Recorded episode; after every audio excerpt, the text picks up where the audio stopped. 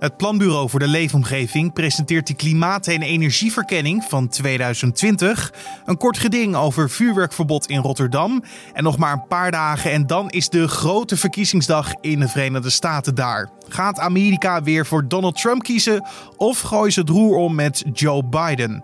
Omdat de finish in zicht is, wordt er nu nog druk campagne gevoerd, maar heeft dat nog wel zin? Dit wordt het nieuws. De swingstaten, dat zijn eigenlijk de staten waar de strijd nog beide kanten uit kan. Een staat als Californië, ja, die geldt als democratisch bolwerk. Een staat als Alabama geldt als republikeins bolwerk. Dus daar wordt niet veel beweging verwacht. Maar in die swingstaten is het nog spannend. Buitenlandverslaggever Matthijs le Loux praat je straks helemaal bij over waar we nu staan in deze presidentsrace. Maar eerst kijken we kort naar het belangrijkste nieuws van nu. Mijn naam is Carne van der Brink en het is vandaag vrijdag dertig oktober. Vorige week zijn in Nederland bijna zeshonderd mensen meer overleden dan verwacht in die periode. Dat meldt het Centraal Bureau voor de Statistiek vandaag op basis van de voorlopige sterftecijfers. Al vijf weken op rij neemt de oversterfte toe. De sterfte is toegenomen in zowel de leeftijdscategorie vijfenzestig tot tachtig jaar als onder tachtig-plussers. Ook is de sterfte toegenomen onder mensen die langdurige zorg nodig hebben, maar ook onder de rest van de bevolking. Uit de cijfers blijkt ook dat er meer mannen zijn overleden dan vrouwen. De man die gisterochtend in de Zuid-Franse stad Avignon omstanders bedreigde met een wapen, was in behandeling bij een psychiater. Dat meldt de Franse justitie. Volgens de politie had hij geen terroristisch motief. Wel zou hij volgens getuigen een natiegroet hebben gebracht. Eerder meldden Franse media dat hij Allahu Akbar, God is de grootste, zou hebben geroepen. Maar de officier van justitie benadrukt dat dit niet klopt. De politie gaat er nu vanuit dat er geen terroristische motieven in het spel waren, zo schrijft persbureau A F P. P S V heeft zijn tweede groepsduel in de Europa League gewonnen. Donyell Malen schoot tegen Omnia Nicosia in de tweede minuut van de blessuretijd de een-twee binnen. A Z was ook succesvol in de groepsfase. De Alkmaarders waren met vier-een te sterk voor H N K Rijeka uit Kroatië en gaat nu alleen aan kop in groep F. Feyenoord was minder succesvol in het Europese clubtoernooi. De Rotterdammers liepen tegen een ruime nederlaag op. Mede door drie discutabele penalties verloren ze met een-vier van het Oostenrijkse Wolfsberger A C. In een bindend referendum heeft de bevolking van Nieuw-Zeeland gekozen om euthanasie legaal te maken. Nog niet alle stemmen zijn geteld van het referendum dat half oktober werd gehouden. Maar de voorsprong van ruim vijfenzestig procent is niet meer in te halen, zo stelt de kiescommissie. De wet die in november tweeduizend eenentwintig van kracht zal gaan, regelt dat terminale patiënten die minder dan zes maanden te leven hebben, ervoor kunnen kiezen om hun leven te beëindigen. Daarvoor hebben ze wel de toestemming nodig van twee artsen. Interviews, rallies, debatten, Q and A's, reclamespotjes en heel veel zwaaien. Bijna zit het erop voor Donald Trump en Joe Biden. Aanstaande dinsdag is het de verkiezingsdag in Amerika. En dan is het de vraag wie aan het langste eind zal trekken. Waar we nu staan in deze bloedstollende strijd om het presidentschap, vroeg ik aan buitenlandverslaggever Matthijs le Loux. We zitten nu echt in de eindsprint. Er zijn nog maar een paar dagen te gaan. De kandidaten die vliegen van swingstaat naar swingstaat om daar nog de laatste bijeenkomsten te houden. Uh, dat doet uh, president Trump uh, wat vaker dan uh, Joe Biden. En um, ja, eigenlijk zijn de kaarten al wel geschud, kun je zeggen. De kandidaten hebben nog maar heel beperkt de mogelijkheid om uh, enige invloed te hebben op uh, de uitslag straks. Uh, tientallen miljoenen, ik kan eigenlijk beter zeggen meer dan uh, zeventig miljoen Amerikanen, die hebben al een stem uitgebracht. Dus uh, ja, het is echt het, uh, het staartje van de campagne. Want zie jij dan grote verschillen tussen hoe de Democraten en Republikeinen hun campagnes nu aanvliegen? Ja, en die verschillen die zijn uh, voor het grootste deel wel hetzelfde als wat we in de afgelopen maanden hebben gezien. Dan heb ik het vooral over uh, de frequentie van de verkiezingsbijeenkomsten. President Trump die, uh, heeft echt uh, zijn hele dagen volgepland met uh, uh, grote verkiezingsrallies in die uh, swingstaten, zoals ik net al zei. Joe Biden die legt ook wel bezoekjes af, maar die doet dat toch wel veel beperkter dan de president. En uh, nou ja, goed, ook in, in hoe die bijeenkomsten eruit zien zijn verschillen te zien. Uh, bij Biden uh, komen daar een, een stuk minder mensen die uh, allemaal uh, social distancing, uh, zich allemaal aan de social distancing maatregelen moeten houden en allemaal mondkapjes moeten dragen. Terwijl uh, Trump voor uh, grote menigtes van uh, duizenden aanhangers staat die uh, wat minder rekening houden met de voorzorgsmaatregelen. Iets waar veel ook over gesproken werd tijdens deze presidentsverkiezingen was de toon. Uh, zie jij daar grote verschillen in tussen beide partijen? Dat klopt. En uh, als je zo terugkijkt, dan moet je constateren dat vooral de Democraten eigenlijk uh, best een, een opvallend uh, positieve campagne hebben, uh, hebben gehad. Uh, in de zin dat, kijk, in tweeduizend zestien was de strijd tussen uh, Clinton en Trump, die was bijzonder fel, heel vijandig. De toon die was echt, uh, nou, het was echt een oorlogstoon. Um, dit keer uh, hoefden de Democraten dat niet zo te doen, omdat deze verkiezingen toch vooral worden gezien als een referendum over uh, vier jaar Trump en ook over hoe de president met de coronacrisis is omgegaan. Dus uh, Joe Biden die kon voor een heel groot deel kon hij een beetje achteroverleunen. En uh, ja, dat beeld dat uh, verandert eigenlijk in de laatste dagen niet zo. Dat wil niet zeggen overigens dat de Democraten al zeker zijn van de winst, want uh, die blijven toch ook heel erg zenuwachtig in aanloop naar de grote dag. En heeft Donald Trump zijn toon in de campagnereeks nog iets bijgestuurd? Of is die redelijk hetzelfde gebleven? Nee, die is eigenlijk uh, nog steeds zo confrontationeel als we tijdens de rest van de campagne hebben gezien.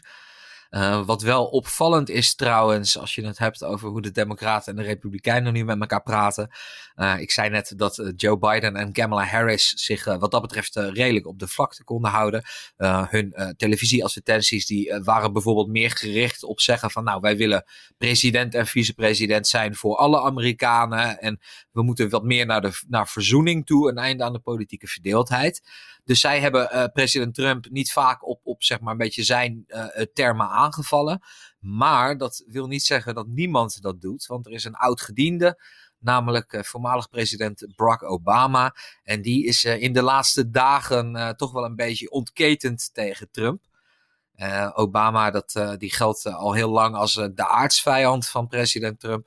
President Trump laat zich bijzonder vaak negatief uit over zijn voorganger en heeft ook geprobeerd om zoveel mogelijk van diens beleid ongedaan te maken. Uh, Obama die uh, hield zich meestal uh, ook een beetje op de vlakte, uh, liet zich niet echt uit over uh, al die dingen die Trump over hem zei. Maar nu in het uh, staartje van de campagne heeft hij een paar toespraken gegeven waarin hij toch wel uh, stevige kritiek uit op, uh, op Trump. Dat is iets natuurlijk wat jij observeert vanuit rallies of interviews en uh, wat zij zelf ventileren naar buiten. Uh, maar het gaat natuurlijk allemaal om stemmen winnen en dan specifiek over swing states, uh, swing staten zogezegd. Um, en om welke draait het dan precies? Ja, we mogen ze uh, van de vandalen mogen we ze gewoon swing staten noemen in uh, goed Nederlands. Dus dat uh, scheelt er weer wat moeite. Um, hoe het eigenlijk zit, ja, even heel kort. Het uh, Amerikaanse kiessysteem, dat uh, houdt eigenlijk in dat een Amerikaanse stemmer, die, die, die stemt niet direct op een presidentskandidaat. Die bepaalt eigenlijk alleen welke kandidaat er wint in de staat, de thuisstaat van die stemmer. En vervolgens uh, sturen die staten, die sturen kiesmannen naar het, kies, het kiescollege. En die kiesmannen die brengen vervolgens uh, de wil van de kiezer brengen ze over. Um, de swingstaten, dat zijn eigenlijk de staten waar de strijd nog beide kanten uit kan. Een staat als Californië, ja, die geldt als democratisch bolwerk. Een staat als Alabama geldt als republikeins bolwerk. Dus daar wordt niet veel beweging verwacht. Maar in die swingstaten is het nog spannend. Dus eigenlijk draait inderdaad alles om die swingstaten. Uh, dit jaar uh, is het een flinke lijst met een, een twaalftal staten die eventueel het verschil zouden kunnen maken. Maar de belangrijkste daarvan uh, zijn toch wel Florida. Uh, dat is vaker een belangrijke swingstaat. En Pennsylvania. Florida is dus al een tijdje een swingstaat. Uh, die beweegt met de wind mee. Maar waarom is Pennsylvania een swingstaat? Uh, Pennsylvania, ja, dat is een, een, een, een staat waar de Democraten was een voormalig deel van een democratisch bolwerk van staten in het Midwesten. Uh, waar vakbonden heel sterk waren. De Democraten het heel goed deden. Dat uh, heette dan de Democratische Muur. En in tweeduizend zestien werd hij geslecht door uh, president Trump. die erin slaagde om uh, vooral praktisch opgeleide witte kiezers, uh, de arbeidersklasse om het even kort te zeggen, om die bij de Democraten weg te lokken. Maar dat gebeurde vaak wel met hele kleine marges op uh, zijn democratische tegenstander Hillary Clinton. En uh, dit keer uh, lijkt het ook in, in die staten weer heel spannend te worden. En Pennsylvania is uh, de staat die daarbij eigenlijk voorop staat. En die staten zijn dus eigenlijk nog niet verdeeld en kunnen ze dus nog naar hun eigen hand zetten? Nee, nee, het staat dus nog niet vast waar het naartoe gaat straks. Um, in de peilingen uh, heeft Joe Biden, net zoals uh, het landelijke beeld is, uh, in de afgelopen maanden een vrij stabiele voorsprong gehad. Maar die is uh, echt niet overal even groot. Uh, die uh, komt ook uh, op bepaalde plekken in de buurt van de foutmarge van zo'n peiling. En uh, ik moet natuurlijk altijd zeggen dat je een peiling nooit moet zien als een voorspelling. Het is gewoon een momentopname. Dus er is echt nog wel uh, ruimte voor, uh, voor strijd in die staten. Um, dus ja, dat uh, zijn toch wel de staten waar we ook tijdens de verkiezingsnacht naar gaan kijken. Uh, dat zal dan vooral Florida zijn, want daar hebben ze namelijk al heel veel ervaring met vervroegd stemmen. Uh, stemmen per post bijvoorbeeld, dat uh, mag daar al langer. Dus uh, die staat, daar mogen ze ook al sneller uh, beginnen met tellen van de, van de stemmen. Dus daar mogen al een maand van tevoren mogen die vroege stemmen worden geteld. In Pennsylvania mag dat pas op de dag van de verkiezingen. Dus uh, wordt verwacht dat de, dat de resultaten daar uh, misschien zelfs al enkele dagen op zich kunnen laten wachten. Maar wellicht weten we in de nacht van drie op vier november al wat Florida gaat doen.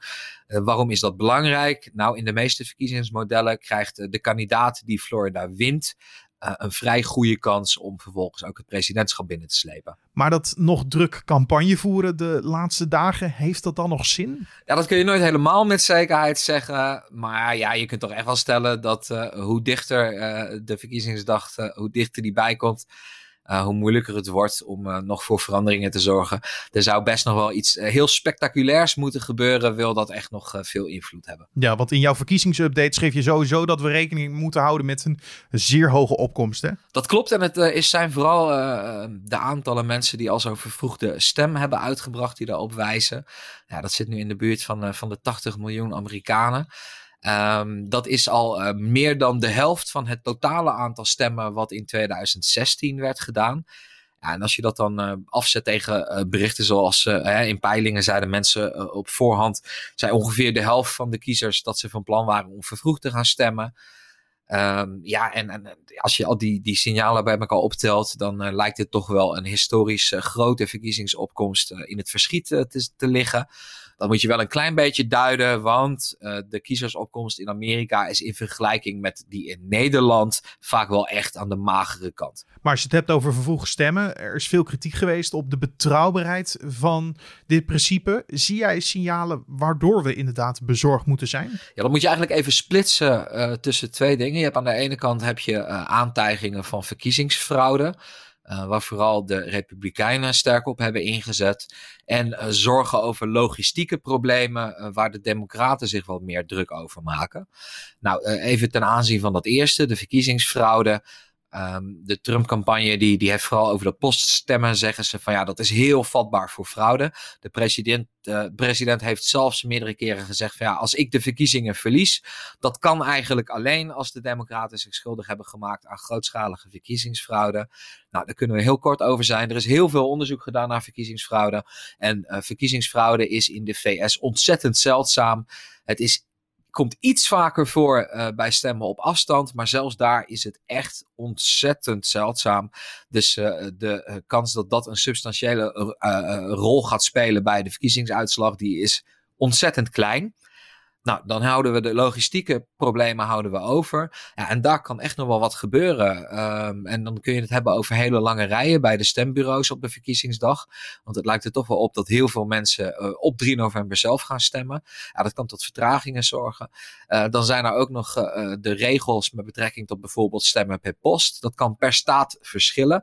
Er wordt in uh, verschillende staten worden juridische gevechten uh, gevoerd. Bijvoorbeeld over de vraag of je een stembiljet dat per post is binnen kan komen, mag afkeuren omdat de handtekening van de kiezer die daarop staat niet helemaal overeenkomt met de handtekening van die kiezer in het kiesregister.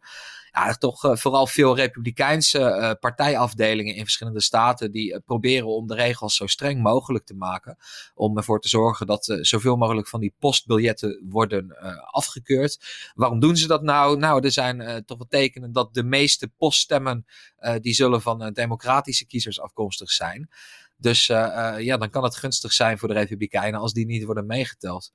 En zo zijn er uh, eigenlijk uh, talloze andere kleine uh, probleempjes die, als je ze op elkaar stapelt, ervoor kunnen zorgen dat het allemaal uh, best chaotisch kan uh, verlopen in uh, een nasleep van de verkiezingen. Uh, aan de andere kant, ja, kijk, als een van de partijen een overduidelijke zege boekt, dan uh, wordt die kans wel natuurlijk wel kleiner. Dat was buitenlandverslaggever Matthijs le Loux. En hij is ook gelijk de man die dagelijks voor nu punt n l de verkiezingsupdate schrijft. Elke dag aan het einde van de middag kan je lezen wat er allemaal speelt rond de strijd om het presidentschap van de Verenigde Staten. En dan vertel ik je nog even wat er verder te gebeuren staat vandaag. Het Planbureau voor de Leefomgeving presenteert vanmiddag zijn jaarlijkse klimaat- en energieverkenning. In dat jaarlijkse rapport staat hoe het gaat met de broeikasuitstoot in Nederland en of we al een beetje opschieten met de energietransitie. Of Nederland bijvoorbeeld dit jaar de urgenda-doelen gaan halen die de hoogste rechter de staat heeft opgelegd, dat horen we om twee uur vanmiddag. Bij de rechtbank in Rotterdam is vanmiddag een kort geding over het vuurwerkverbod in de Maasstad. Belangenvereniging Pyrotechniek Nederland, Stichting Vuurwerkcheck en vijftien Rotterdamse vuurwerkwinkeliers hebben daar bezwaar tegen gemaakt. Zij vinden dat een volledig verbod te ver gaat en zien liever dat er strenger gecontroleerd wordt op illegaal vuurwerk, harder wordt gestraft en dat er vuurwerkvrije zones komen. En in een leeg Thialf begint het nieuwe schaatsseizoen met het N K afstanden vandaag. Er staan alleen nationale titels op het spel, omdat alle World Cups van dit kalenderjaar zijn afgelast vanwege de coronacrisis. Het toernooi in Heerenveen geldt ook niet als een kwalificatiemoment voor andere wedstrijden. De openingsdag gaat even na één uur van start met de vijfhonderd meter voor mannen, die later ook de vijfduizend meter rijden.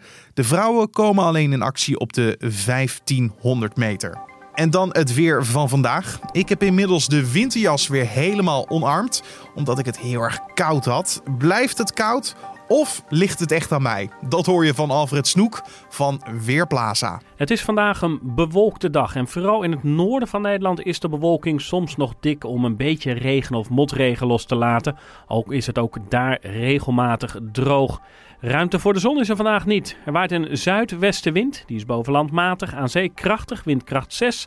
En daarmee wordt zachte lucht aangevoerd. Het is vanmiddag op de meeste plaatsen een graad of vijftien. Dat was Alfred Snoek van Weerplaza.